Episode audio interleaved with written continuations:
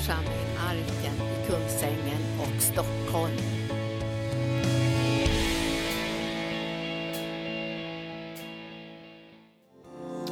Och vi tackar dig Fader för att du bara kommer och eh, berör oss just nu, att du bara lyfter oss Gud. och Att du vill bara uppenbara mer och mer av din härlighet. Och vi tackar dig att när vi ser din härlighet Gud, när vi skådar din närvaro så, så förvandlas vi. Vi tackar dig Gud att du eh, har så mycket fantastiskt för, för församlingen Harken Gud och för, för Sverige, för Finland, för Norge Gud, för Skandinavien. Och vi tackar dig Fader för att du just nu bara verkar. Och vi tackar dig Gud. Jag vill bara säga till dig Fader, du har full frihet här ikväll till att förlösa helande, frihet, upprättelse och genombrott Fader. Och vi tackar dig Fader för en profetisk eh, smörjelse här ikväll som gör att vi kan, kan lyfta blicken och se på dig. Och se in i den himmelska världen vad du har gjort för oss. I namnet Jesus, vi tackar dig Fader. Vi prisar dig. Wow. Wow. Jesus, Jesus, Jesus, Jesus. Mm. mm. Yes. Jag är ju inte alltid jättebra på att komma ihåg de här formaliteterna för jag brukar vara så sugen på att gå igång och börja predika. Men jag vill bara igen bara börja med att tacka för att jag har fått komma hit. Och, eh, det är ju alltid väldigt speciellt att komma till, till Arken såklart. Det är ju eh, Det är ju hemma för mig ändå. Jag och Linda, min fru, vi, vi fick ju eh, vår upprättelse här. Vi blev tränade här och som Torbjörn uttryckte tidigare så är det han som har lagt grunden i mitt liv för det som jag står i nu. Så. Och, Eh, eh, eh, Torbjörn har en stor skörd, han hade mycket tålamod med mig. Jag var besvärlig på den tiden vet ni. Men, eh, men eh, eh, eh jättestarkt att se hur ni har liksom stått fast och hållit fast i, i liksom kallelsen och tjänsten och mandatet också med att ta det här med helande och upprättelse. Va? Jag eh, har ju själv som sagt blivit, fått mitt liv förvandlat här och, och, och, eh, och, och det är så starkt att se hur ni har förvaltat det här mandatet. Då. För att jag har ju varit i en, kanske 270 församlingar kan man säga i Skandinavien de sista åren. Här. Så att jag har sett en del i kristenheten. och det är inte många som går in och, och tar den här utmaningen med att lyfta sargade människor. Det är, det är faktiskt ett ganska många gånger, det, det, det, det är ett, på ett sätt ett ganska otacksamt jobb. Och, och liksom gå in och, och, men samtidigt så är det så på Guds hjärta.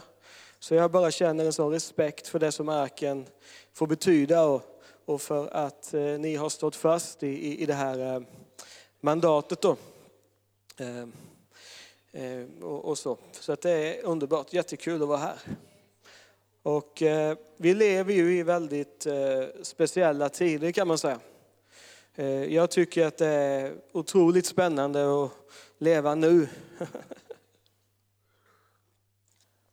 Och jag tycker det är jättehäftigt att se vad Gud gör i, i Skandinavien och vad som händer runt omkring på olika platser. Jag har bara så mycket förväntan på det som ligger, eh, ligger framför här. Och, och, och, så. och jag skulle vilja tala lite grann om, eh, om det här med, fortsätta tala om identiteten, men jag skulle också vilja koppla det lite grann till våra hjärtan. Därför att en sak som, som, som blir väldigt tydligt, ni vet när, när vi blir attackerade så är inte fienden så intresserad av omständigheter. Han är inte så speciellt, liksom, ditt onda knä är inte så viktigt för honom egentligen. Va? Eller, eller din plånbok, är inte, det är inte det som han är mest upptagen med. Men vad han är väldigt intresserad av när, du, eh, eh, när, du, när, när han attackerar och slår emot dig, det är ju att attackera dig så att det slår mot ditt sinne. Så att eh, Eh, så att det sätter sig i ditt inre liv. Och så att ditt sätt att se Guds rike, ditt sätt att tänka, ditt sätt att leva eh, blir förvrängt då. Och igår så började jag tala lite grann om det här med eh, den nya och den gamla skapelsen. Och vi var ju inne på det även här i eftermiddags. Men jag skulle vilja fortsätta tala om detta. Ni vet, när jag blev frälst så hörde jag väldigt mycket predikningar om hur viktigt det var att beskydda sitt hjärta. Och, sådär. och jag tyckte det var fantastiskt det här med att beskydda sitt hjärta. Det var bara att jag upplevde att jag var inte bra på det. Utan jag hörde ju det här, du ska beskydda ditt inre liv. Liksom, se till att ditt inre liv är rent och det låter ju jättefint. Och sen så bara kommer en smäll och så märkte jag att det funkar liksom inte det här. Jag vet inte om ni har, om ni har upptäckt det någon gång. Att ni hör liksom undervisning och ni hör predikan och så låter det jättebra och så tänker ni liksom, det, det, det funkar inte. Så var det för mig. Men jag insåg ju också att det är ganska bra att ha ett beskyddat inre liv. Och då skulle jag bara vilja gå tillbaka igen till andra Korinthierbrevet 5 som vi var inne i igår här, började och läsa några verser där igen. Eh, vi läste vers 13 till och med vers 16 och jag tänkte jag vill utgå från dem lite grann idag också. Eh, det står så här, har vi varit borta från våra sinnen så är det för Gud. Är vi vid sans och besinning så är det för er. Ty Kristi kärlek driver oss eftersom vi är övertygade om att en har dött i alla ställe. Och därför har alla dött. Och han dog för alla, för att de som lever inte längre ska leva för sig själva, utan för honom som har dött och uppstått för dem. Därför känner vi inte längre någon på ett ytligt sätt. Även om vi lär känna Kristus på ett ytligt sätt känner vi honom inte längre så.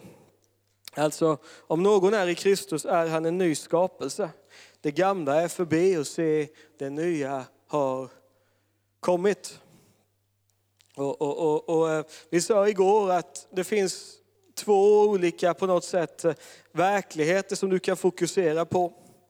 Och, och, och, där människor ofta blir förvirrade i, i, i, hur man ser och hur man uppfattar signaler ifrån Herrens ande. Det är för att man inte har lärt sig att skilja på de här sakerna. Eh, eh, eh, Paulus säger ju här att vi ser inte längre någon på ett ytligt sätt. Eller det skulle också kunna översättas, vi ser inte längre någon efter köttet. Utan, och han säger, även om vi lärde känna Kristus på det sättet, det vill säga de som mötte Jesus på jorden, så här, när han gick här på jorden, så innan han dog på korset, så, så, så, så äh, inte heller Jesus ser vi på ett ytligt sätt längre. Utan jag säger, om någon är i Kristus är han en ny skapelse. Det gamla är förbi och se, något, det nya har redan kommit. Och du vet, det är ju så i ditt liv, och ni, ni, som har hört mig predika förut, vet ju att jag är väldigt fokuserad på att predika korset och predika den nya skapelsen. Och, och, och liksom, du är helgad, du är rättfärdig, du är fullkomnad i Kristus, du är välsignad, du är utvald sedan innan Gud skapade världen. Och han har brutit förbannelsen på korset en gång för alla. Eh, eh, och så. Men när vi tittar på våra liv så känns det ju inte alltid så. Jag vet inte om du har varit med om det någon gång. Men jag har varit med om det. och, och, och, och, du vet, eh, när jag, när jag, flyttade härifrån så kom upp till norr Eh, och började jobba i en liten församling uppe i bergen, upp, långt upp i Norrbotten. Va? Då, då, då märkte jag ju ganska snabbt att nu, för tidigare var det ju alltid så att när man står som medarbetare, då kan man alltid fråga dem som är, då kunde jag gå till Torbjörn. Va? Eller jag kunde prata med, med, med någon annan av dem som, som, som jag jobbade emot och, och, och, och få, och få liksom hjälp och stöd och så. Och, och, och de kunde be för mig och de kunde skälla på mig, de kunde stötta mig. Helt plötsligt Eh, så var jag den typen som alla kom till. Så. Och då eh, eh, vet jag ju att jag är välsignad, jag lever i flödet och jag är smord och allt sånt där. Va? Men det kändes inte alltid så. Och, och, sen så när vi började komma ut i resandetjänst, så det var ju så att vi, jag jobbade lokalt första året där uppe i norr. Ganska, bara, bara jobba i församlingen och, och, och, och, eh, fokuserade på att vara med och träna folket där. Vi tränade dem väldigt mycket i det profetiska, väldigt mycket i, i helande och befrielsetjänst och så här. Men sen så blev jag kallad på en konferens och på den här konferensen så var det som bara, det kom som ett nedslag av Guds ande och ganska mycket under och tecken och så här. Och utifrån det sen så fick jag liksom mer och mer kallelse och så. Och så jag har väl egentligen aldrig varit den, den, den, den, eh, den mest eh, skarpa herden så, så att jag, jag, tyckte nog det var ganska skönt också att få komma ut och börja resa mer och så här, så här. Men vad jag märkte då, det var att då fick jag ju som ett mandat för Norva. Jag fick ett mandat eh, för, för, först där uppe i, i norr och Västerbotten och predika i församlingarna och betjäna. Sen märkte vi att Gud började göra någonting nytt. Va? Och helt plötsligt så får jag som jobbar uppe i lilla Arjeplog kallelse från Sankt Petersburg och Moskva och Helsingfors och sådär, Oslo. Och då kände jag att nu kliver jag ju in i någonting som inte jag riktigt eh, kände att jag platsar i så va. Jag vet inte om ni har, om ni har varit där någon gång. Och, och så ger Gud ett mandat och när du tittar på ditt liv så känns det som att det saknas ju kraft, det saknas tid, vi saknar pengar och vi saknar folk och ingenting ligger på plats liksom så här. Och, och, och, väldigt ofta då, vad jag märkte att det fanns en tendens att göra, det var ju att börja titta på det naturliga och börja försöka släcka eldar i bön. Så att jag tittade på alla de sakerna som inte fungerade och så tänkte jag, nu ska vi bryta igenom och fixa det här. Va?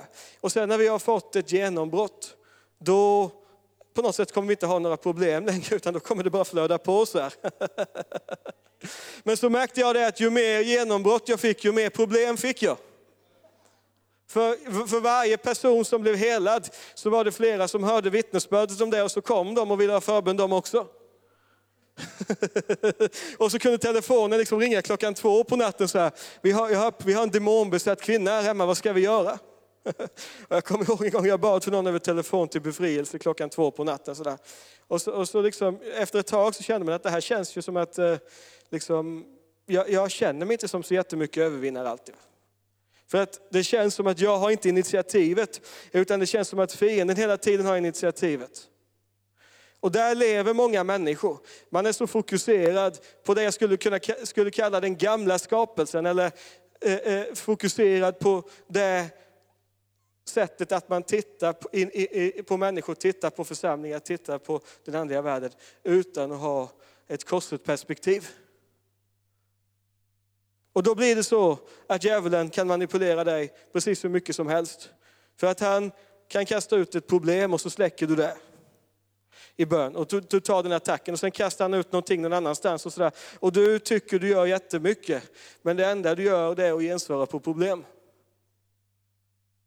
Och efter ett tag så lärde jag mig att det funkar inte att ge honom initiativet på det sättet. Utan jag måste leva på ett annat sätt. Och egentligen så skulle jag vilja säga att jag levde med en väldigt ytlig urskiljning på den tiden. Och jag märker många kristna idag eh, lever på något sätt som att det Jesus hade gjort inte gäller. För, för någonstans så är det en, en, verklighet som vi har uppe i anden någonstans, eller någonstans så att det inte riktigt eh, betyder någonting, utan det är upp till dig och det är upp till dig nu att fixa det här. Genom att du pressar på och du, du liksom, så, så kan du komma in i ett liv i seger till slut. Och sen är det ju underbart att höra undervisning om att det är fullbordat. Men det är egentligen inte fullbordat förrän jag har gjort min del, säger vi. Och när du lever så, så kommer du alltid ha problem, för då kommer du aldrig ha initiativet. Du ser och bedömer och ser in i anden på ett ytligt sätt. Det är också därför vi får så många profeter som profeterar dom hela tiden. Därför att det är inget problem att urskilja andliga fästen över en stad. Det är inget problem att se att det finns problem i Stockholm, eller hur? Och alla som jobbar i en församling vet ju att det inte är svårt att se att det finns problem i en församling. För där det finns människor så finns det problem. Men det är lätt att lura sig själv och tänka att jag är jätteprofetisk för att jag ser de här sakerna. Och ingen annan ser de här sakerna som jag ser. Och fienden tycker det är jättebra att vi har fokus på de här omständigheterna, på de här sakerna, för då kan han föra, liksom, föra fighten framåt. Och därför så säger Paulus att vi ser på ett annat sätt. Att om någon är i Kristus så är han en ny skapelse. Det gamla är förgånget och det nya har kommit. Och därför har inte fienden längre initiativet, utan vi har initiativet. Och när vi ser in i andevärlden så gör vi som Paulus säger i Galaterbrevet 6, att han ser hela världen som korsfäst med Kristus. Och han sa lite tidigare här i den här texten vi läste att när vi ser på världen, vet ni, när vi ser på verkligheten så är det så att om vi är ifrån våra sinnen så är det Guds, för Guds skull. Och jag gillar en av mina favoritöversättningar på den versen säger, if we stand beside ourselves in ecstasy, it's all God's fault. Eh, och, och liksom, om vi är, är, är liksom utanför oss själva, om vi har tappat besinningen i hänryckning så är det Guds fel. och om vi skärper till oss och är lite normala så är det för er skull. För jag kan ju inte stå här liksom och bete mig hur som helst. Eller, det kan jag i och för sig, det händer ibland. Men Kristi kärlek driver oss. Varför? Därför att vi ser att om en har dött för alla, så har alla dött. Korset förändrar hur vi ser på hela världen. Korset förändrar hur vi ber, hur vi lever våra liv och hur vi tänker. Och det var därför jag liksom kastade ut den här tanken häromdagen när jag sa det till er att, att, att eh, eh, eh, eh, eh när jag upptäckte att min fru var perfekt i Kristus och fullkomlig i Kristus, så insåg jag att jag har, jag har fått en, en perfekt fru. Och så insåg jag att jag också är perfekt och fullkomnad i Kristus. Och det betyder ju att då har vi ett fullkomnat äktenskap som är fullt av den helige Ande, fullt av Guds kraft, fullt av Guds rike och fullt utav, liksom, utav härlighet. Vet ni vad som hände då? När vi slutade försöka inta vad vi redan hade och vad vi redan var. Och när jag slutade försöka vara helig ande åt min fru så var det mycket som föll på plats. Va? För helt plötsligt såg inte jag på vårt familjeliv och på våra liv utifrån brist, utan jag såg utifrån den nya skapelsen. Och i den nya skapelsen är det så att vi är smorda, vi är välsignade, vi är fullkomnade. Och sen har vi en del problem som manifesterar sig, men de är ju egentligen inte riktigt sanna, utan vi lever utifrån en högre sanning som är Kristi kors. Så nu när fienden försöker attackera mot vår familj ibland, för det händer ju ibland att man kan få en och annan attack så här vet ni. Då börjar inte jag med att tänka, oj fienden attackerar, nu måste vi gå in i bön här. Utan jag börjar med att backa och säga, vänta nu här, vi är, vårt liv är dolt med Kristus i Gud. Vi är fullkomnade, vi är välsignade, vi är helgade och vi står samman. Vet ni, vad det, vet ni vad det gör? Det gör att fienden får aldrig initiativet längre.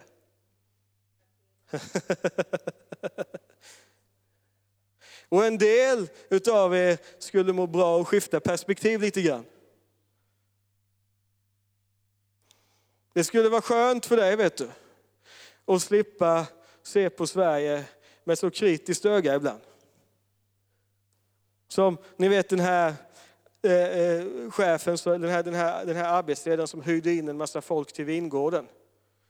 Och så fick alla samma lön fast de hade jobbat väldigt olika. och så var det folk som blev arg på att den här eh, liksom chefen då, som är en bild på fadern, inte gav lön för att folk hade förtjänat utan för att han var god. Och då svarar han, ser du med onda ögon på att jag är så god? Och du vet, om inte du ser ur Guds perspektiv så kommer du titta på världen med, med, med onda ögon. Du kommer titta på ditt liv och församlingen och, och, och världen med en kritisk blick därför att du ser utifrån den fallna verkligheten.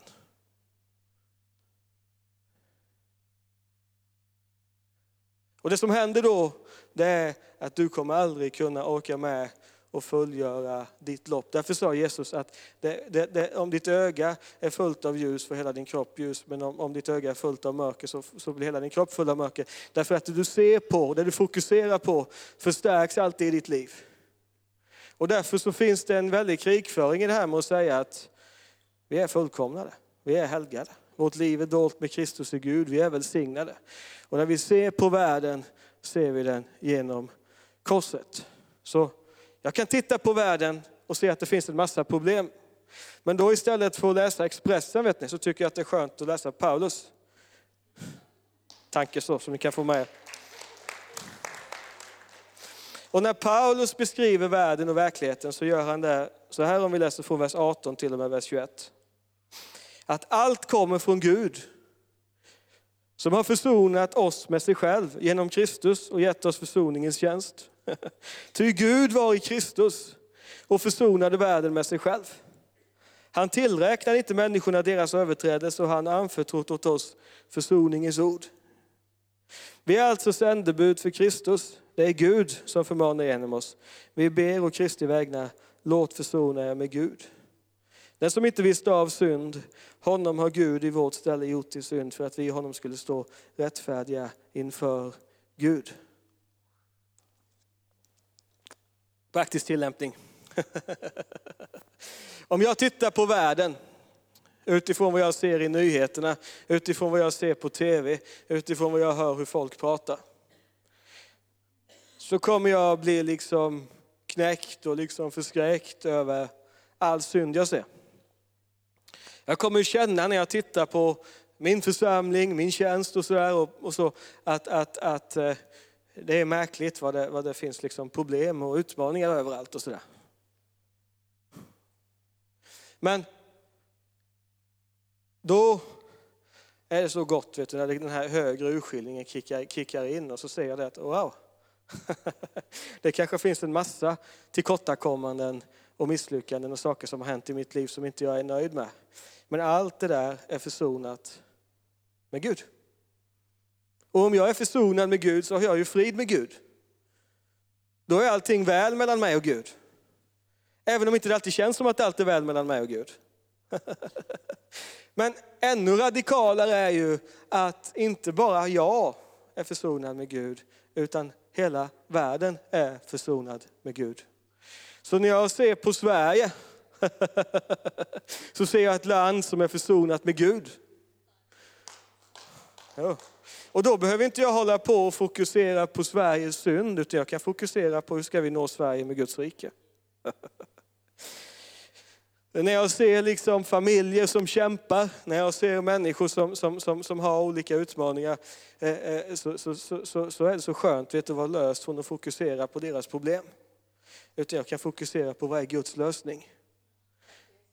Och Det är det som är så underbart, vet du, för vi har ju inte alltid svaret, men svaret har ju oss, eller För svaret är ju personen Jesus Kristus. Och han har dig, vet du, även om inte du fattar allting. Och det kan vara bra att fatta det, när du inte fattar allt. Så när, när vi processar verkligheten, när vi processar våra liv, så är det otroligt viktigt att vi lär oss att se det genom korset. Vad vi har gjort här just nu, utan att ni kanske tänkte på det, är att vi har ju avväpnat djävulen. Han är ju arbetslös för att han är ju åklagaren, eller hur? Som dag och natt anklagar, anklagar dig och mig inför Gud. Men i och med att din synd är försonad så har han ju blivit arbetslös. Vet du. Han går på a-kassa.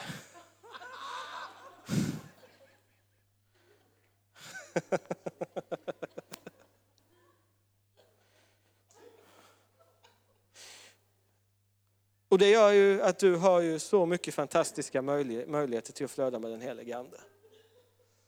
Det finns ju så många människor som skulle kunna bli frälst ikväll när du åker hem från det här mötet. Det finns ju så, om du kommer från en annan församling så finns det ju bara så mycket utrymme för att du bara skulle kunna bära välsignelse med dig. Eller hur? Och då, som, som, min vän vet ni, i Ryssland, han hade varit frälst i två dagar. Och så kom han på vår helande skola eh, som vi hade där. Då talade om att bota sjuka, han var med på ett pass.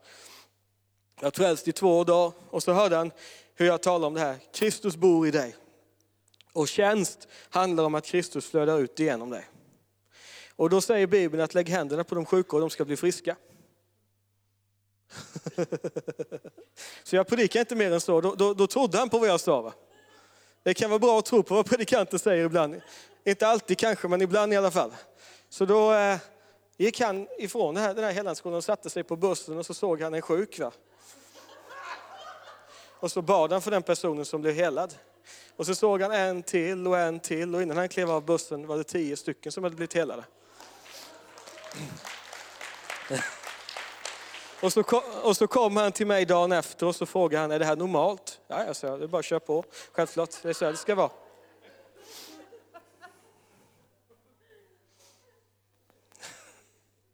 För du vet, han har ju inte lärt sig att försoningen inte riktigt gäller än. Han har inte lärt sig om hur svårt det ska vara att be för människor och hur svårt det ska vara att liksom, och liksom, äh, äh, stå i Guds kraft. Så. Men då sa han, jag ska gå hem och berätta det här för mina äldstebröder och sådär. Och jag sa till honom, för han kom från en församling som inte var speciellt positiv vare sig till mig eller till den här typen av undervisning. Att jag tycker inte du ska säga någonting än. Utan be för folk ett tag till. Och sen så, sen, så, sen så kan du komma och berätta, för jag vet vad de hade sagt till honom. De hade sagt till honom så här, att det är underbart att Gud använder dig nu. Men du kan inte förvänta dig att människor alltid ska bli helade på det här sättet. Eller att Gud alltid möter människor på det här sättet. Utan just nu gör han det. Va? Men sen måste du förstå att det finns hinder och det finns problem och det finns en massa saker. Så här, va? Och jag är helt med på att det är klart att vi växer i det kristna livet. Det är klart att vi går igenom utmaningar och det är klart att vi går igenom så, så va. Men Kristus är densamma och försoningen är likadan. Och hela, hela mänskligheten är inkluderad i det som Jesus har gjort. Och då gör ju det att oavsett vilket problem som du möter så finns det ju en möjlighet. Så istället för att se problem som problem så blir ju problemen en oerhörd möjlighet till att få se Guds kraft, eller hur?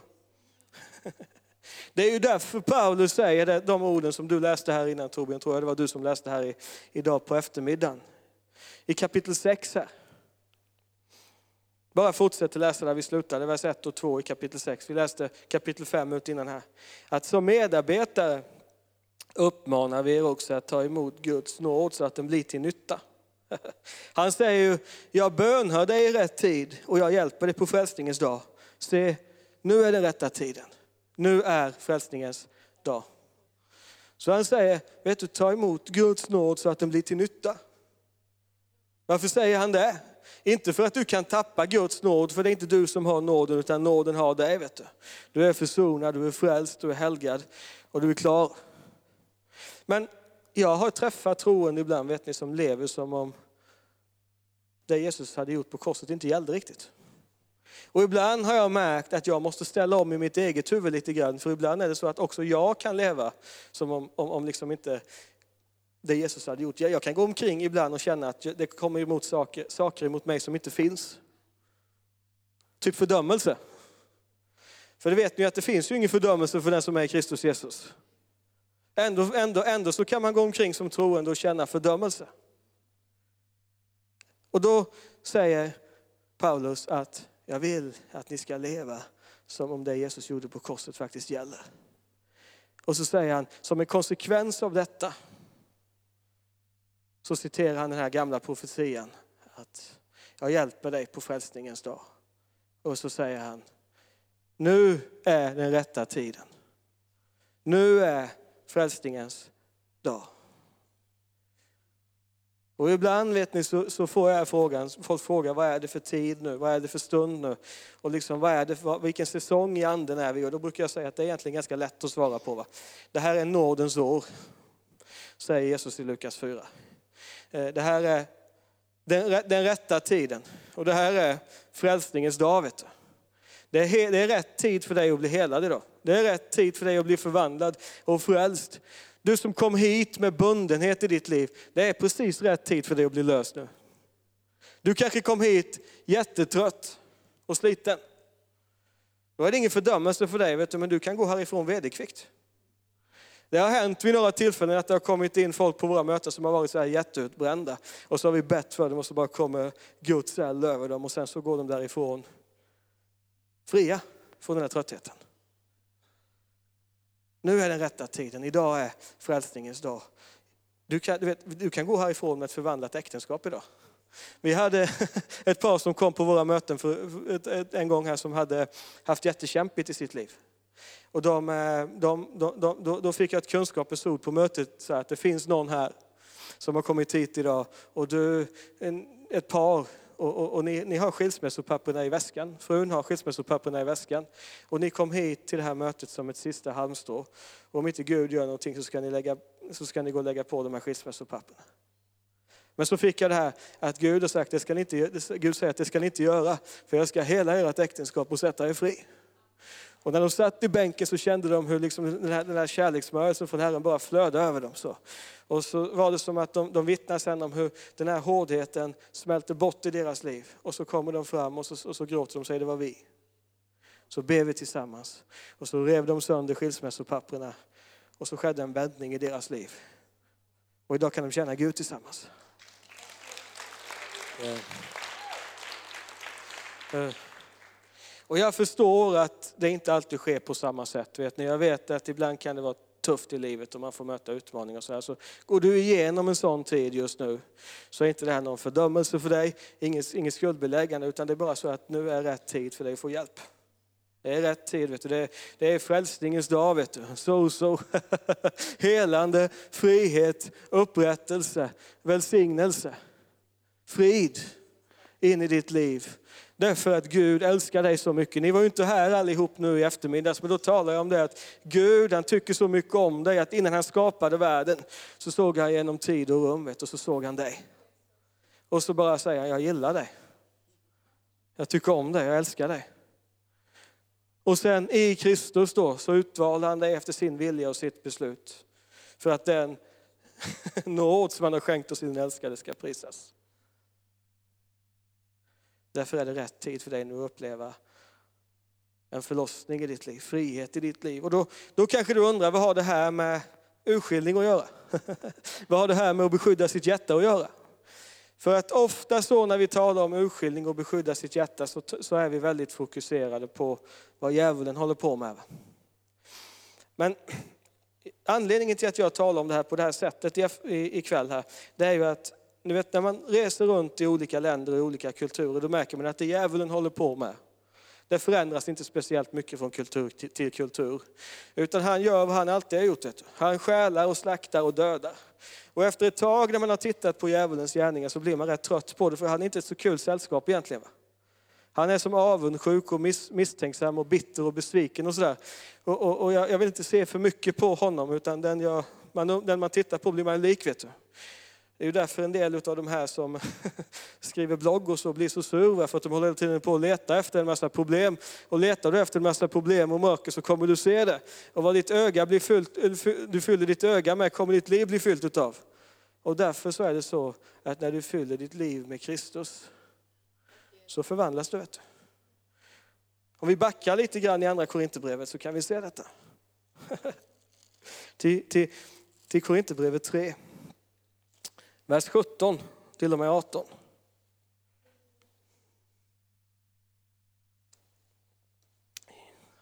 Står det så här, att Herren är anden och det Herrens ande är, där är frihet. Och vi alla som är avtäckt ansikte skådar Herrens härlighet som i en spegel. Vi förvandlas till en och samma bild, från härlighet till härlighet. Det sker genom Herren, anden. Och därför så vet du när du tittar på Herren med avtäckt ansikte. Om man läser det här kapitlet i sitt sammanhang så vet man att slöjan, det är lagen. Vet du. Därför är det väldigt gott att vara löst ifrån lagen och leva under Guds nåd. För då kan du se på Kristus med ett avtäckt ansikte.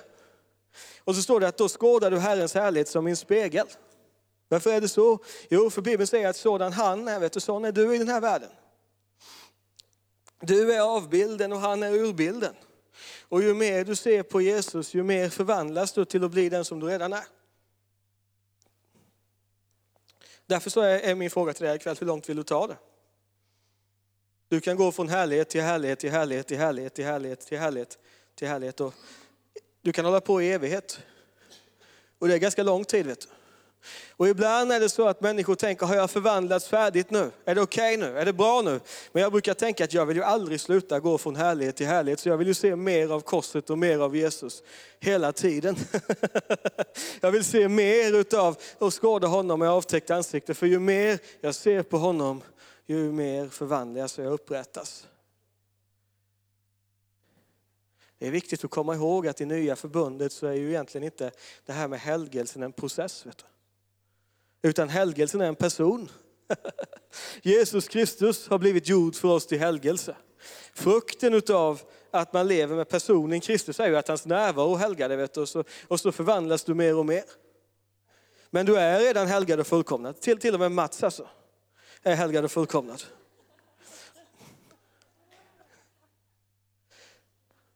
Och du vet, Gud har fyllt ditt liv med sin närvaro och ju mer du möter honom, ju mer verkar han. Jag bara känner det över ditt liv Mats, att det är, det är som en ny smörjelse som kommer över dig för det här året som kommer nu. Du kommer få kliva ut i dina gåvor på ett helt nytt sätt. Vet du. Och jag upplever att Herren kommer ta den här förvandlingen och den här, den här, den här, den här liksom i, i, på en helt ny nivå. Du kommer kliva ut i, i, i nya gåvor och i det som du har haft i ditt hjärta, som du har sett men som inte du riktigt har kommit ut igen. Och du har liksom känt, mm, jag vill ut i detta nu, men jag känner att det här året så kommer, kommer någonting att hända. Vet du du ser väldigt mycket på Jesus och då känner jag att han kommer sprida upp den processen också. Wow, det är underbart vet du. Så att beskydda sitt hjärta handlar ju inte om att du försöker beskydda ditt hjärta. Utan om att du skådar Herrens härlighet.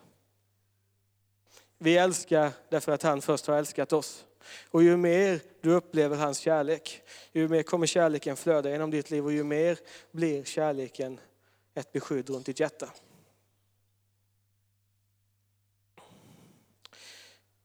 Så istället för att försöka beskydda ditt hjärta, se på Jesus. Låt honom älska dig, låt honom beröra dig.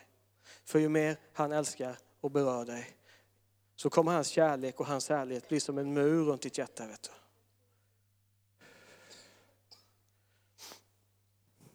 Jag har tänkt på en vers mycket i det här. Jag tycker jag har sett det här mycket det här året. Ifrån Matteus 24. Och eh, jag är inte mycket för, mycket för att gå in, vi pratar lite grann om eh, det här med eh, sista tiden innan här och jag är inte riktigt den här typen som går in för mycket och predikar om det. Så jag vill inte göra det här till en, till en vers som handlar om ändtiden nu utan det är helt enkelt en, en, en, en tidlös vers på ett sätt upplever jag. Eh, men det är ju eh, Matteus 24 och vers 12 till och med 14 så står det så här.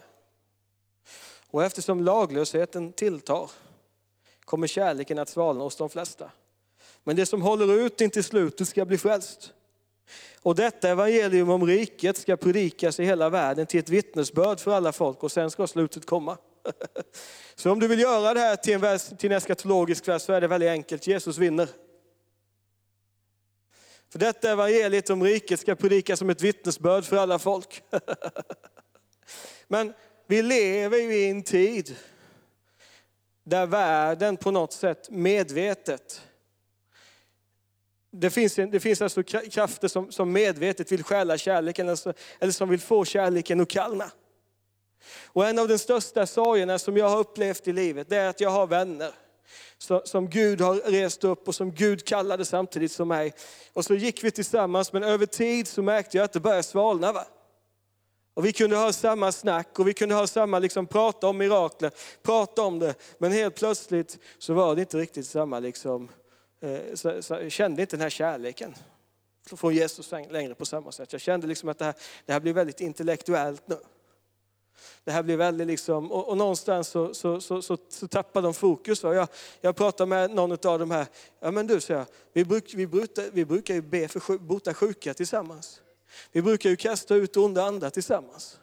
Och det är helt okej okay att du läser på, läs gärna teologi, läs mycket teologi och liksom fördjupa dig i ordet. Men du behöver inte tappa bort livet i Gud för det. Jag har nära vänner som jag har stått och predikat tillsammans med, som i år har liksom eh, gjort, tycker jag, och många med mig, ganska obegripliga val och, och liksom gå ut och lever i synd. Så och kastar bort hela sin tjänst. Och jag tänker, vad, vad, vad, liksom, vad händer? Så här kan vi inte hålla på.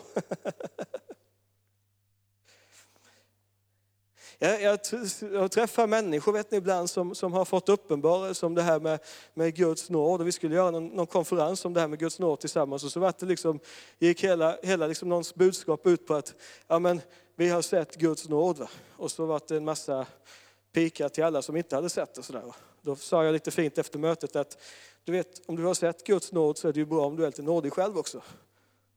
Det finns ju en frukt av nåd i ditt liv som ska finnas i våra liv. Och jag funderar på varför blir det så här?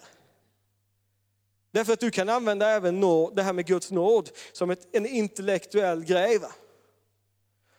Och så blir det liksom ett slagträ därför att någonting har hänt i hjärtat. Va? Och tidigare så var jag väldigt fokuserad på att jag ska beskydda mitt hjärta. Men jag märkte ju det, att jag var väldigt dålig på det. Jag märkte ju det, att jag fixar liksom inte att beskydda mitt hjärta. Men jag fixar att låta mig älskas av Gud. Jag fixar att låta den helige Ande uppenbara mer och mer av Jesus för mig. Och den helige Ande gör Jesus så underbar att synden tappar sin attraktionskraft. Guds kärlek vet du, blir så stark i ditt liv att den bygger ett beskydd runt ditt hjärta så att besvikelsen smälter bort. Det är så underbart vet du. När människor skickar mejl eller människor anklagar och sådär och, och, och, och, och är liksom sur och så. Att inte gensvara på samma sätt. Det är så underbart att inte bli besviken tillbaka utan bara skicka liksom sju välsignelser tillbaka. Ni vet en gång så kom det en teolog på ett av mina möten så här. Jag har fått en helt ny fanclub på sistone och det är de som kommer in på mötena, inte för att ta emot ifrån Gud, utan för att visa att de inte tycker om mig. Jag vet inte om det är fler som upplevt sådana. Och då brukar de sitta och visa så här i mötena att de inte tycker om mig. Så, och, det, är helt okej, okay. det är inte alla som tycker om mig. Det viktiga är inte vad de tycker om mig, utan vad de tycker om Jesus. Men förut, vet ni, så brukar det här bli liksom lite jobbigt för mig ändå. För man vill, man vill ju liksom inte bli kapad längs, fot, längs, längs med fotknölarna. Det är ju ingen som mår bra av det kan man säga. Så gör inte det med folk, utan älska folk istället. Men så var det en teolog som kom och så, där, och så, och så började han liksom han, började, han, han kom efter mötet så ville han diskutera med mig och så kom han och la fram alla möjliga grejer till varför jag var villolärare. Och mitt i detta, jag började skratta till slut. Och sådär. Och så frågade han, varför skrattar du? Det här är ju allvarliga grejer. Och jag sa, nej du vet, jag bara ser så mycket Guds kärlek över ditt liv. Jag bara känner att du är så älskad av Gud och du har en sån kallelse över ditt liv. Jag bara känner att Herren har smort dig som en lärartjänst och sådär. Du kanske inte inkluderar mig just nu, men du kan ju inte hindra mig från att inkludera dig, eller hur? Du är min bror vet du, och jag älskar dig. Jag vill bara välsigna dig så. Och då sa han, det var inte riktigt det svar jag hade väntat mig. För du vet, han hade väntat mig att jag skulle sänka mig till samma nivå och gå in i köttet och börja argumentera med honom. Och så hade han kunnat ta det med sig tillbaka sen och skriva någonting, någonting på sin blogg om hur elak jag är. Men det är svårt när du bara får välsignelse tillbaka. Men du vet, jag är inte en speciellt kärleksfull person i mig själv. Utan i mig själv, om jag skulle hålla på och titta på mig själv ifrån den gamla människan, så är jag ganska så här, man är ju sig själv närmast då. då. Men i Kristus har man blivit löst ifrån det där, för vi läste ju det, att den som lever inte längre ska leva för sig själv, utan honom, för honom som dog och uppstod för dem. Va?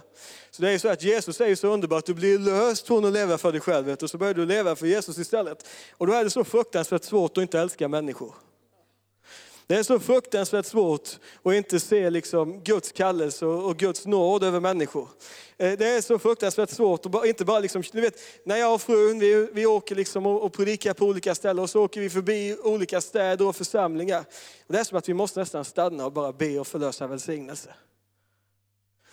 Därför att när vi ser genom Jesus och liksom urskiljer genom Jesus Kristus, då ser vi ju bara möjligheter för Gud till att verka. Det är klart att din familj ska bli frälst. Det är klart att din släkt kommer, kommer, kommer till Jesus. Det är klart att du kommer få se mirakler i ditt arbete. Det är klart att du kommer, att du kommer se hur, hur, hur saker och ting händer i din församling och i ditt liv. Du har ju Jesus, vet du. Han har gjort allting nytt.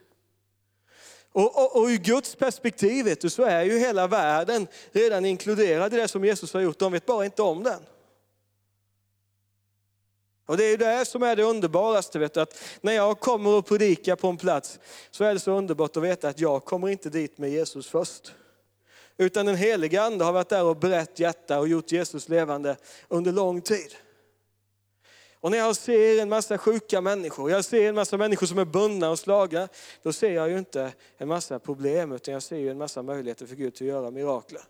För Bibeln säger att där synden överflödar, där överflödar nåden ännu mer. Och om du i ditt liv har upplevt att jag har en massa, massa jobbigheter i mitt liv och det är mycket problem just nu, så är det egentligen bara en möjlighet för Gud att göra ett stort mirakel. Vet du.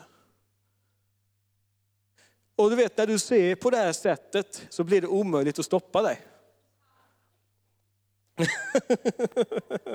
När du ser på det här sättet vet du, så finns det ju ingenting som biter på dig. Och det är ju därför som fienden är så fruktansvärt irriterad på undervisningen om rättfärdighet och Guds nåd. För han vet att när du får tag på det så mister han taget om dig.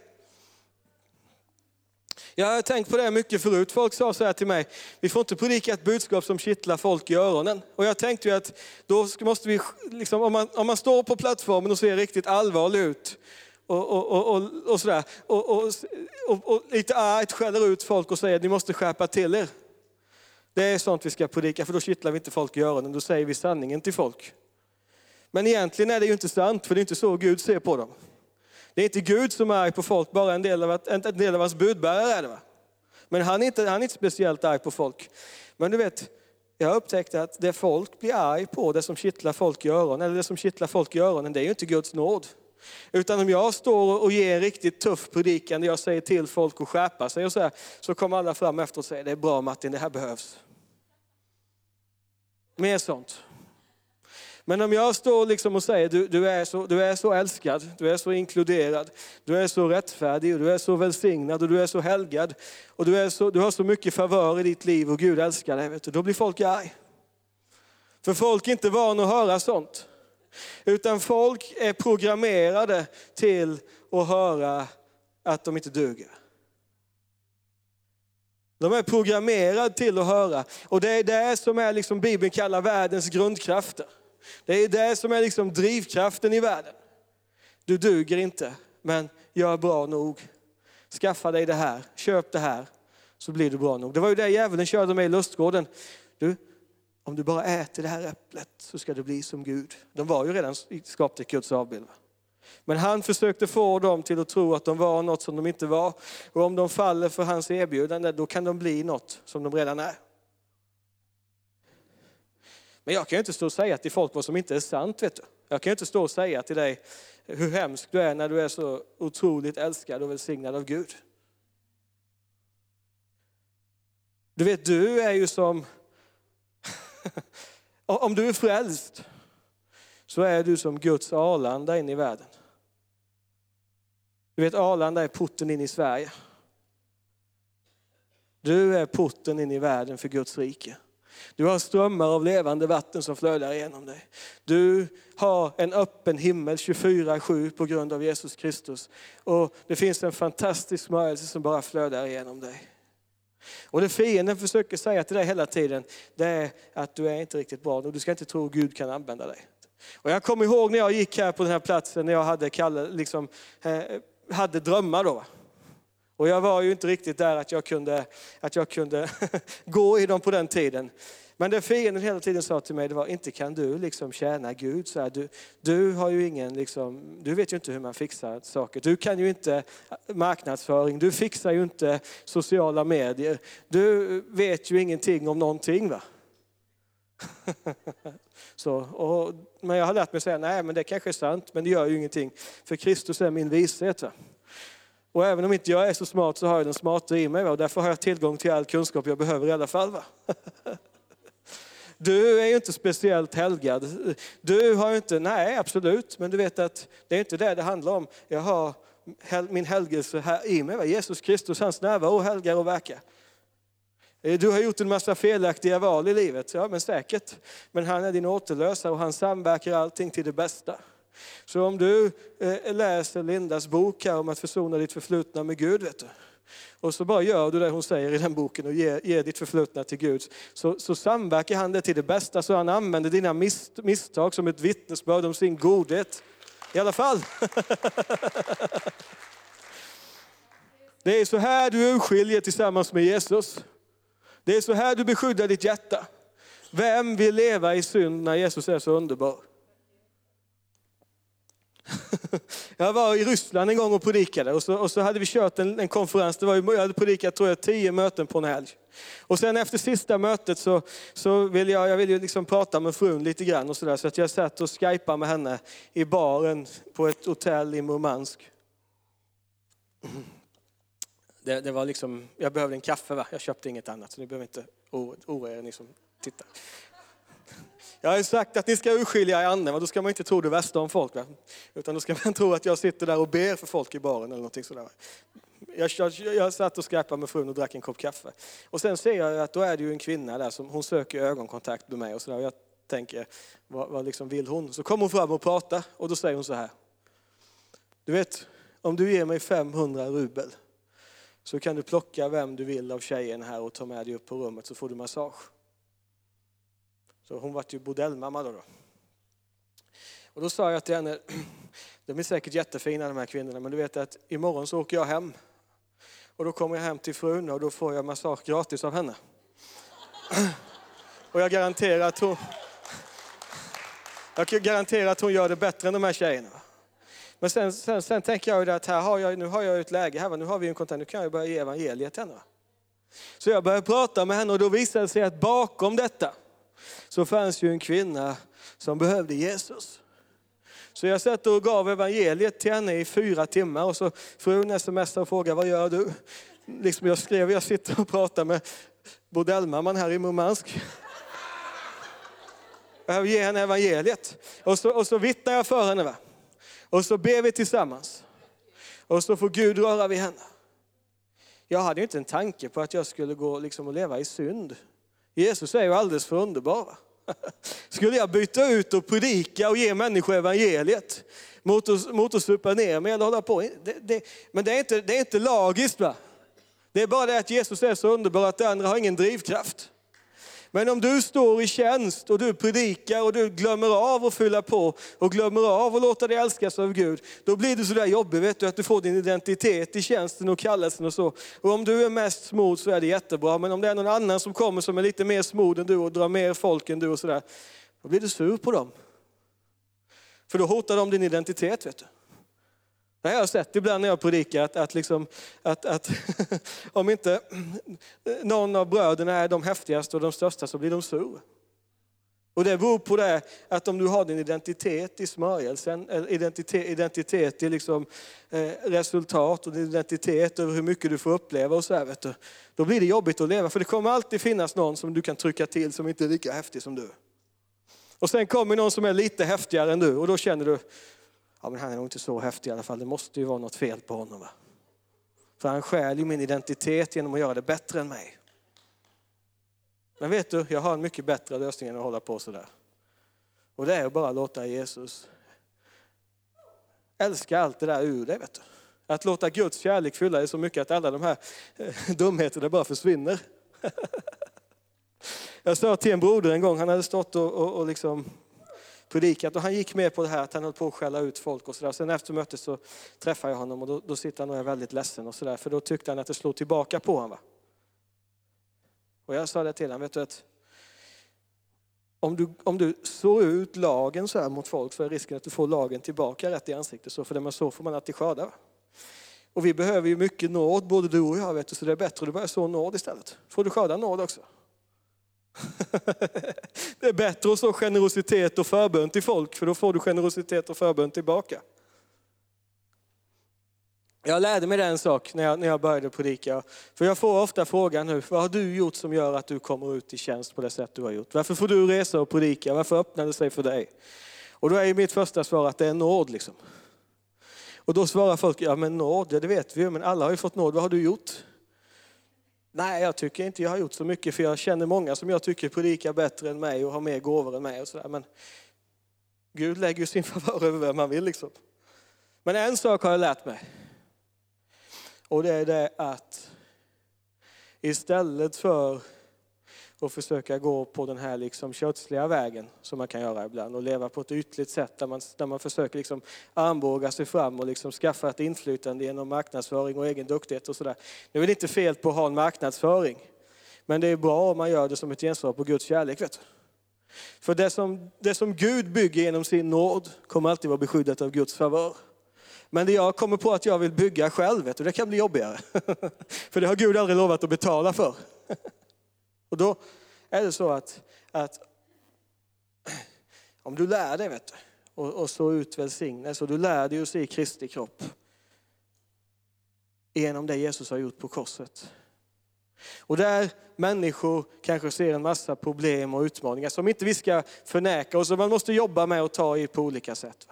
Men om du istället för att liksom, eh, eh, bli dina bröders åklagare och bli en som liksom kämpar så, bli dina bröders förebedjare. Välsigna folk, lyfter folk, eh, kommer in med Guds kärlek och Guds nåd. Så, så är det någonstans att du, du, får alltid mer nåd tillbaka. Och Jag kommer ihåg Janne Björk sa det till mig när, när jag gick tvåan på bibelskolan, att du vet Gud har en större skyffel än du. Så ju mer du skyfflar till honom, ju mer får du tillbaka. Och när han skyfflar tillbaka så blir det alltid multiplicerat. Vet du. Och det har jag lärt mig att leva med. Vet du. Det är bra att komma ihåg sådana där grejer. Så ut välsignelse. Se människor genom Jesus Kristus. Istället för att hålla på och tänka att min släkt, de är så jobbiga. Du tänker att du vet att du, nu är du ju frälst och nu finns ju du i din släkt och då finns det en ny härskarmakt i din släkt. För Bibeln säger att Guds nåd regerar genom rättfärdighet. och därför är det bara en tidsfråga innan dina släktingar kommer till Gud. Vi börjar praktisera de här sakerna för, för, i, i våra familjer, jag, jag och frun och så. Nu plockar vi släkterna en efter en. De kommer mer och mer, vet du, och vill bli frälst. För du vet, alla vill ha en kung som Jesus. Alla vill ha en frälsare som Jesus. Alla vill, ha, vill uppleva liksom Guds rike. Det är väl bara att alla vet inte om det. Och, men, men, och, och om du liksom lever Kristi sinnelag mot folk, så är det väldigt bra. Och då har du ju liksom en, en, en, en marknadsföring och ett arbete som, som liksom på något sätt är byggt på Guds rikes principer. Och du lever ett liv med Gud som är byggt på Guds rikes principer. Och du vet, då kan han ju få en annons att stå ut så här. Liksom. Det var ju så det, det, var med mig. Jag hade ju inte en aning om varken vad. Jag visste inte vem Linda var. Men så läste jag Världen idag, tror jag det var, eller magasinet hette det nog på den tiden tror jag. Och helt plötsligt såg jag en annons som hette Bibelskolan Jesus helar och upprättar. Och då sa Gud, då ska du jobba ett år först och sen ska du gå eh, eh Bibelskolan, Jesus helar och upprättar. Eh, och så ska du ta med dig killen som sitter där också. Så jag fick göra det, jag jobbade ett år och sen gick jag bibelskolan Jesus helar upprätt och så tog jag med mig killen som satt där. Men det var ju för att där har du liksom en marknadsföring som är smord av Gud. Alltså han får eh, annonserna att skina. Och det är det som är så underbart med Guds favör. För då kan du leva i ett starkt arbete, då kan du gå starkt framåt med Gud. Men du kan göra det i en väldig vila, för du vet att det egentligen inte, jag har arbetat mer än de flesta säger Paulus, men dock inte jag utan Guds nåd som har varit med mig. Och förra veckan här så predikade jag, jag tror det var tre, fyra gånger om dagen, liksom i, i, i, ganska mycket så här, och bad för folk och själavård och sådär. Och någonstans så känner man att det är inte jag som gör det här vet du. För jag fixar ju inte detta, jag har inte så mycket bra att säga att jag kan hålla på sådär. Men Kristus är väldigt bra och hans nåd är väldigt bra. Och när du börjar se ditt liv ur det perspektivet, och du börjar tänka församling ur det perspektivet. Vi har kanske jättemycket utmaningar nu, jag kan se det på min församling. Vi har jättemycket utmaningar, jättemycket saker vi behöver ta. Men utmaningarna är ju inte en grund för anklagelse utan en grund för Guds mirakler. Det som brister just nu, där ser vi hur Guds nåd kommer att överflöda. Och det är så underbart att leva på det sättet. Vet du. Du är ju en kanal för Gud. Så mycket möjligheter, så mycket välsignelse, bara på alla plan i livet. Och därför så är det så underbart att bara låta Gud älska dig och sen älska människor genom det. Det är därför jag älskar soakingbön. Jag har sagt det många gånger här. Men jag älskar att ligga inför Gud på morgonen med stilla lovsångsmusik och så bara låta honom få betjäna mig. Jag ber inte, jag gör ingenting, utan jag bara låter honom älska mig. För jag vet att när hans kärlek flödar in i mig och så bara överflödar det, så blir det en massa mirakel och så som händer som en frukt av det. En massa människor som blir frälsta och välsignade och upprättade. Därför att om jag har mig själv som källa så kommer det inte räcka till någon. För jag har inte nog för att hjälpa någon. Jag är en väldigt dålig Gud, vet du. Men därför att han är min källa så finns det bara ett, ett ständigt flöde av välsignelse. Ett ständigt flöde av nåd som bara kommer hela tiden så här, i Guds kärlek. Och då finns det bara en, en, jag, känner, jag känner att det finns några av er här som behöver, som behöver skifta liksom perspektiv idag. Och sluta titta på dig själv och på ditt liv och på ditt äktenskap utifrån alla problem du har. Och börja se utifrån Kristusperspektivet. Tänk om jag och Linda skulle ha gått och tittat på våra liv utifrån var vi kommer ifrån. Båda två, jag kommer från en familj som blir sönderslagen av droger och Lindas familj blir sönderslagen av alkohol. Och vi har levt iväg, jag har hållit på i det okulta och häxkraft och grejer. Och, sådär. Och, och, och Linda har varit iväg i sitt och sådär. Om vi skulle hålla på och definiera våra liv på det sättet så skulle jag ju kunna gå liksom, nej, jag har så mycket förkastelse i mitt liv och det, det, är så mycket smärta och det är så mycket jobbigt. Och det, det är för att jag är så här och sådär. Och du vet, ibland gör vi det väldigt komplicerat för oss. Ibland kan det vara bra att bara säga, ja men det här kanske var jag när jag ser på mig själv i köttet. Men sanningen är ju att min himmelske fader hade funnit mig långt innan jag var förlorad eh, för min, för min fysiska pappa. Långt innan jag var förlorad i Adam så hade Gud redan funnit mig i Kristus. Vet du. Och det kan vara gott att bara säga, att skaka av sig den här förkastelsen ibland och säga, jag är så våldsamt älskad och utvald och välsignad och fylld av Guds favör. Gör det enkelt för dig. Vet du. Du kanske bara skulle göra det enkelt för dig och vara generös mot någon och bara förlåta någon ikväll. Du kanske sitter här nu och är lite besviken på någon. Gör dig själv en stor tjänst och bara förlåt. Vet du. Det är underbart, få bli fri. Jag känner att Jesus är här för att sätta dig fri ikväll. Jag känner att han är här för att bara, bara liksom smörja dig med, med urskiljning och att han är här för att resa upp sin kärlek som ett beskydd runt ditt hjärta. Så att inga anklagelser och inte den här bitterheten och det här når in. Va? Jag bara känner att han är här just nu för, för att liksom öppna dina ögon så att du ser Guds möjligheter i Jesus Kristus. Så vi tackar dig just nu Fader för din nåd och din kraft. Och vi prisar dig Fader för att du bara vill komma och röra och välsigna just nu. I namnet Jesus. Mm. Vi tackar dig för så mycket nåd som flödar just nu. Så mycket kärlek som flödar. Vi tackar dig Gud att du kommer med så mycket kraft just nu. Jesus. Vi tackar dig för brutenhet som blev helad just nu. Att smärta bara går just nu. Att förkastelse bara går just nu. Att trötthet bara går just nu i Jesu namn. Och vi tackar dig för ny styrka. Vi tackar dig för att bara Guds kärlek bara rör vid människor. Just nu i namnet Jesus. Vi tackar dig Fader att du bara löser ut människor i frihet just nu. Och vi talar till betryck, vi talar till attacker och bara vika undan just nu i Jesu namn. Mm. Och så bara tackar vi dig Gud för din smörjelse som verkar. Mm. En del av er behöver uppleva det här dopet i kärlek ikväll. När, Jesus säger att han, när Johannes säger att Jesus kommer och så döper han i helig ande och eld. Du vet eld är en bild av Guds kärlek.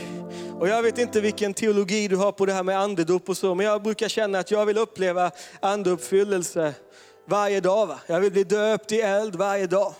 Därför att elden är ju en bild på Guds kärlek. Att bli döpt i helig ande och eld, det tror jag, menar, det, tror jag det handlar om. Jesus vill döpa oss i den helige ande. Han vill, upp, han vill att vi ska nedsänkas och uppfyllas i den helige ande. Han vill att vi ska nedsänkas och döpas i kärlek. Och jag, jag bara, du vet, en sak jag har tänkt på med Guds kärlek det är att helande och befrielse och alla de här sakerna, det bara sker när den helige ande verkar.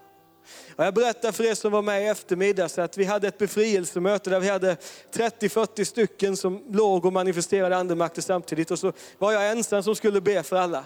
Och då tänker jag, jag kan inte hålla på och be för alla som, som Graham gör. Va? Det, det är inte riktigt min smörjelse så. Va? Utan jag, jag tänker, jag får köra en annan stil här. Så jag tänker, jag måste ju tanka upp nu. Va?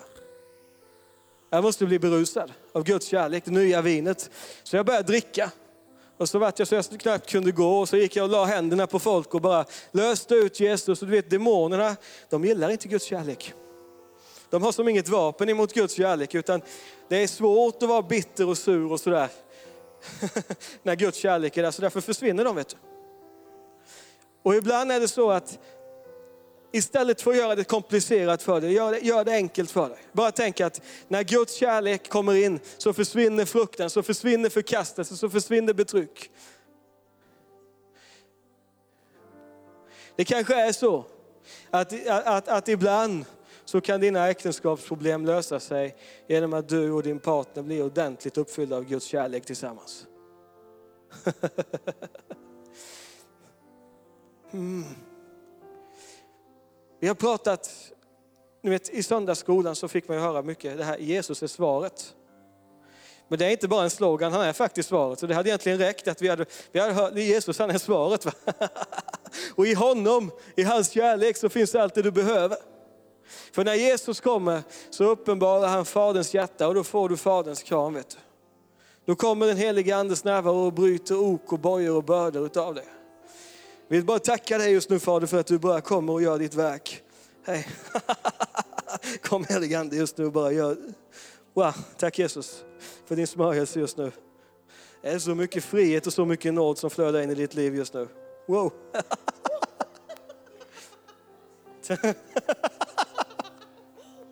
Tack Jesus. Wow, Jesus.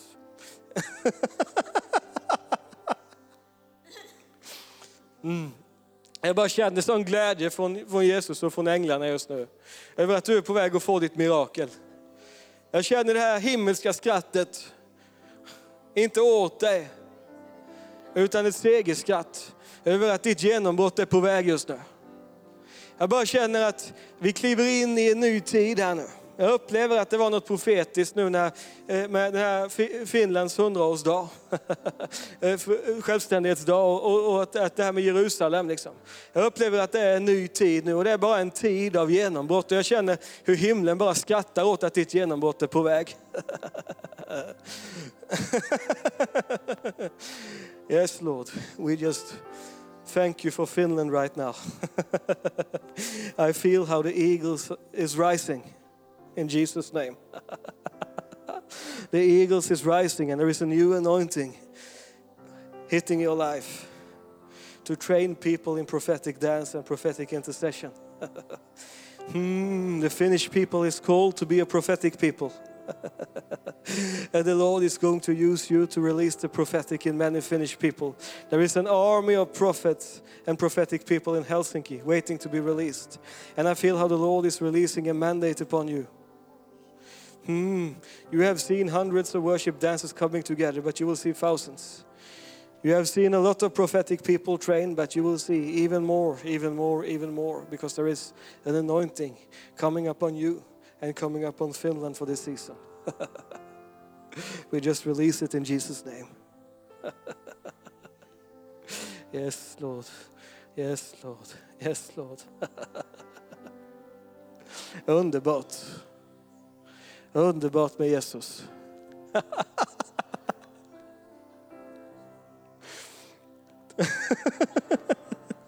Det är så underbart med smörjelsen vet ni.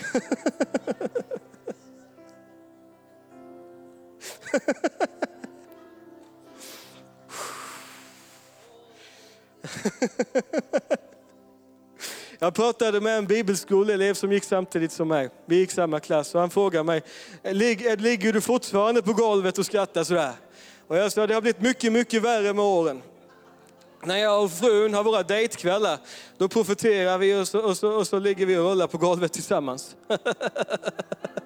För det finns inget bättre än smörjelsen. Det finns inget bättre än Jesus. Och jag liksom vill inte säga att du ska komma in i någon viss teologi just nu eller ett visst beteende. Jag bara vill att du, att du ska få komma in så starkt i Guds kärlek att den här liksom kallnade kärleken får släppa. Du vet Gud, cyniskhet och, och, och så här, har aldrig varit en av andens frukt. Att vara cynisk och lite besviken och tappa förväntan har aldrig varit andens frukt. Utan det är dags för dig att kliva ut i frihet nu vet du. Det är dags att du låter änglarna få busa lite med dig. Någon frågar mig vad händer när folk skrattar i anden? Och då brukar jag säga att det är änglarna som killar folk lite i armhålan sådär.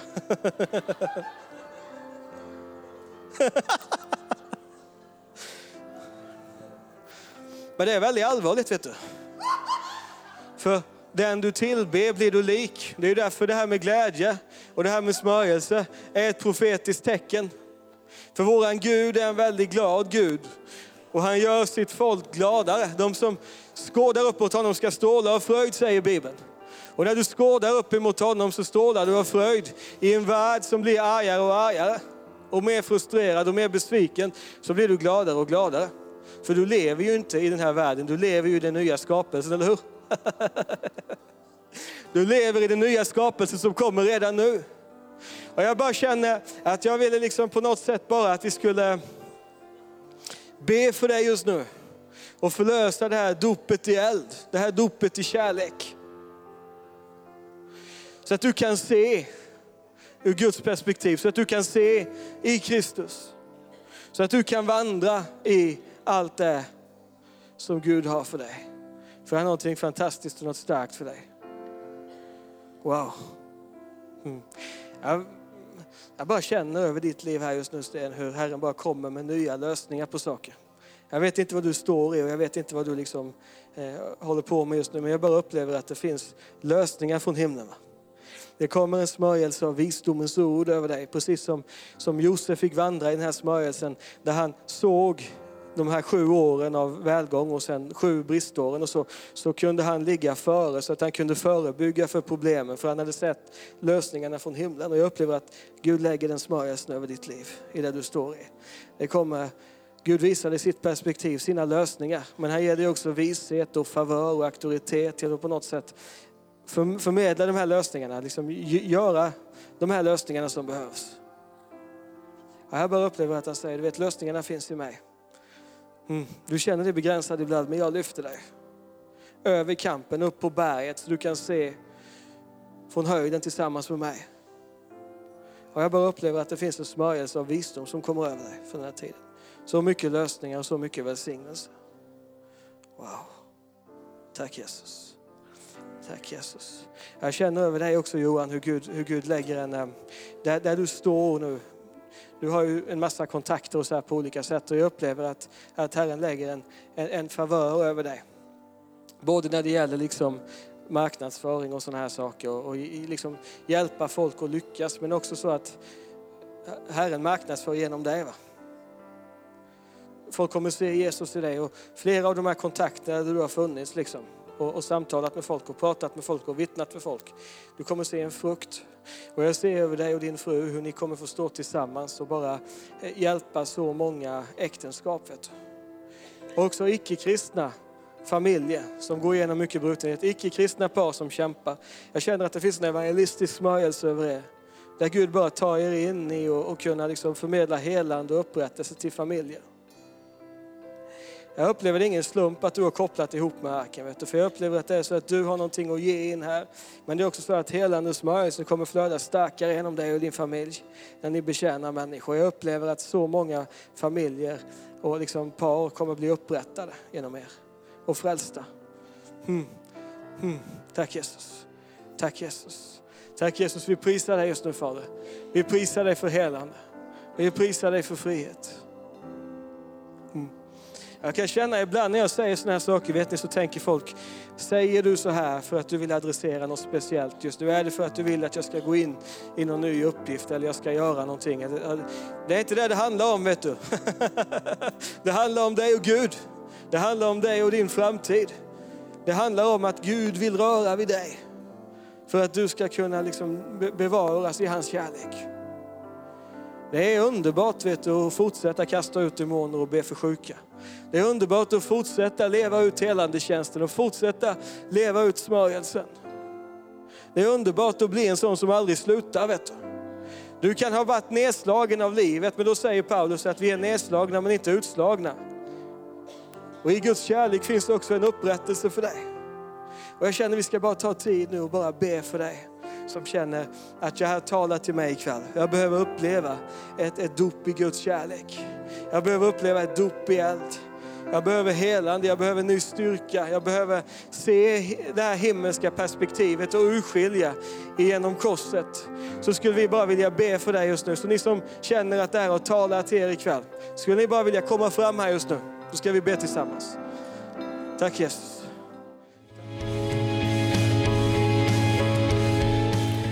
Tack för att du har lyssnat. Vill du få del av mer information om församlingen Arken, vår helande tjänst, bibelskola och övriga arbete, gå in på www.arken.org.